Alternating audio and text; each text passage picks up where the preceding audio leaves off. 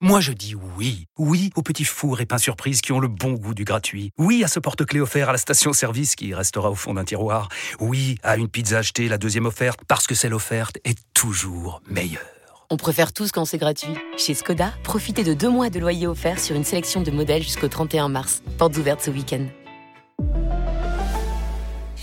Deux loyers offerts après premier loyer en LLD 37 mois sur toute la gamme Skoda, Orenia et Enya Coupé, c'est accord par Volkswagen Bank. Détails sur skoda.fr. Pensez à covoiturer. Alors Jérôme, Roten se chauffe ce soir, un sujet qu'on n'a pas pu aborder dans l'émission. Je voulais te parler d'une interview donnée par Will Steele, l'entraîneur du Stade de Reims, aux Ah. médias anglais The Athletic. On rappelle qu'il est en contrat jusqu'en 2025 avec le Stade de Reims. Il a envie de retourner à la maison. Euh, voilà, il a envie de rentrer en Angleterre, c'est ce qu'il dit dans cette euh, interview. C'est juste chez moi, je veux rentrer à la maison. Euh, J'ai travaillé à l'étranger toute ma vie. Il est temps que je rentre. Même un projet en championship pourrait m'intéresser. Voilà ce qu'il déclare. Il faut que je trouve le bon endroit pour ma carrière. Et évidemment, la première ligue me fait rêver. Comment tu réagis à ces déclats, sachant qu'il est en poste à Reims, qu'on a déjà vécu cette situation avec lui il y a quelques mois et qu'il est en contrat jusqu'en euh, 2025, on le disait?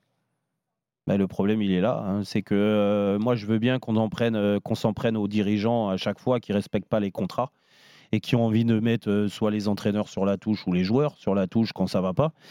Mais à l'inverse, et donc c'est normal qu'on les critique. Euh, parce que tu as un contrat et tu dois le respecter. Et à toi d'assumer euh, la durée d'un contrat, mais c'est pareil pour le joueur ou l'entraîneur.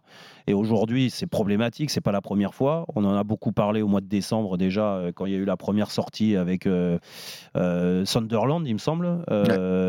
Donc, qu'il nous a euh, expliqué que euh, lui était tourné vers le stade de Reims. Ben, en fait, c'est totalement faux. Quelques mois après, du moins trois mois après, euh, il nous sort une interview comme ça, alors que tu as un projet qui peut être encore intéressant à Reims, au moins jusqu'à la fin de l'année, focaliser un club, des joueurs. Et euh, toi, tu nous expliques que dès le mois de juin, quoi qu'il se passe, déjà la tête elle est tournée alors qu'il te reste un an de contrat. Mais Mhm. moi, je serais le président Caillot. Je lui ai tendu, euh, je lui ai offert le poste vrai, numéro c'est lui qui l'a offert sans ses diplômes, vrai. sans ses diplômes, vrai. en payant une amende, en assumant, en lui donnant la possibilité d'entraîner l'équipe numéro une. Mhm. Et toi, tu me, tu, me- tu me, tu me euh, tires dans les pattes comme ça euh, sur Je une ça interview? ingrat, je trouve que c'est de Mais c'est c'est plus qu'ingrat. C'est, c'est, je pense que il est déconnecté de Hmm. ce qui se passe. Et, euh, il ferait machine arrière euh, il y a deux ans où il était. Je pense qu'aujourd'hui, euh, s'il se rappelait euh, vraiment d'où, d'où, il vient euh, et où il était il y a deux ans, euh, il parlerait pas comme ça. Hmm. Un manque de respect total pour le Stade de Reims. Bon, voilà pour euh, l'avis de Jérôme sur ce dossier. Vous pouvez désormais écouter l'intégralité du podcast de ce mercredi 21 février.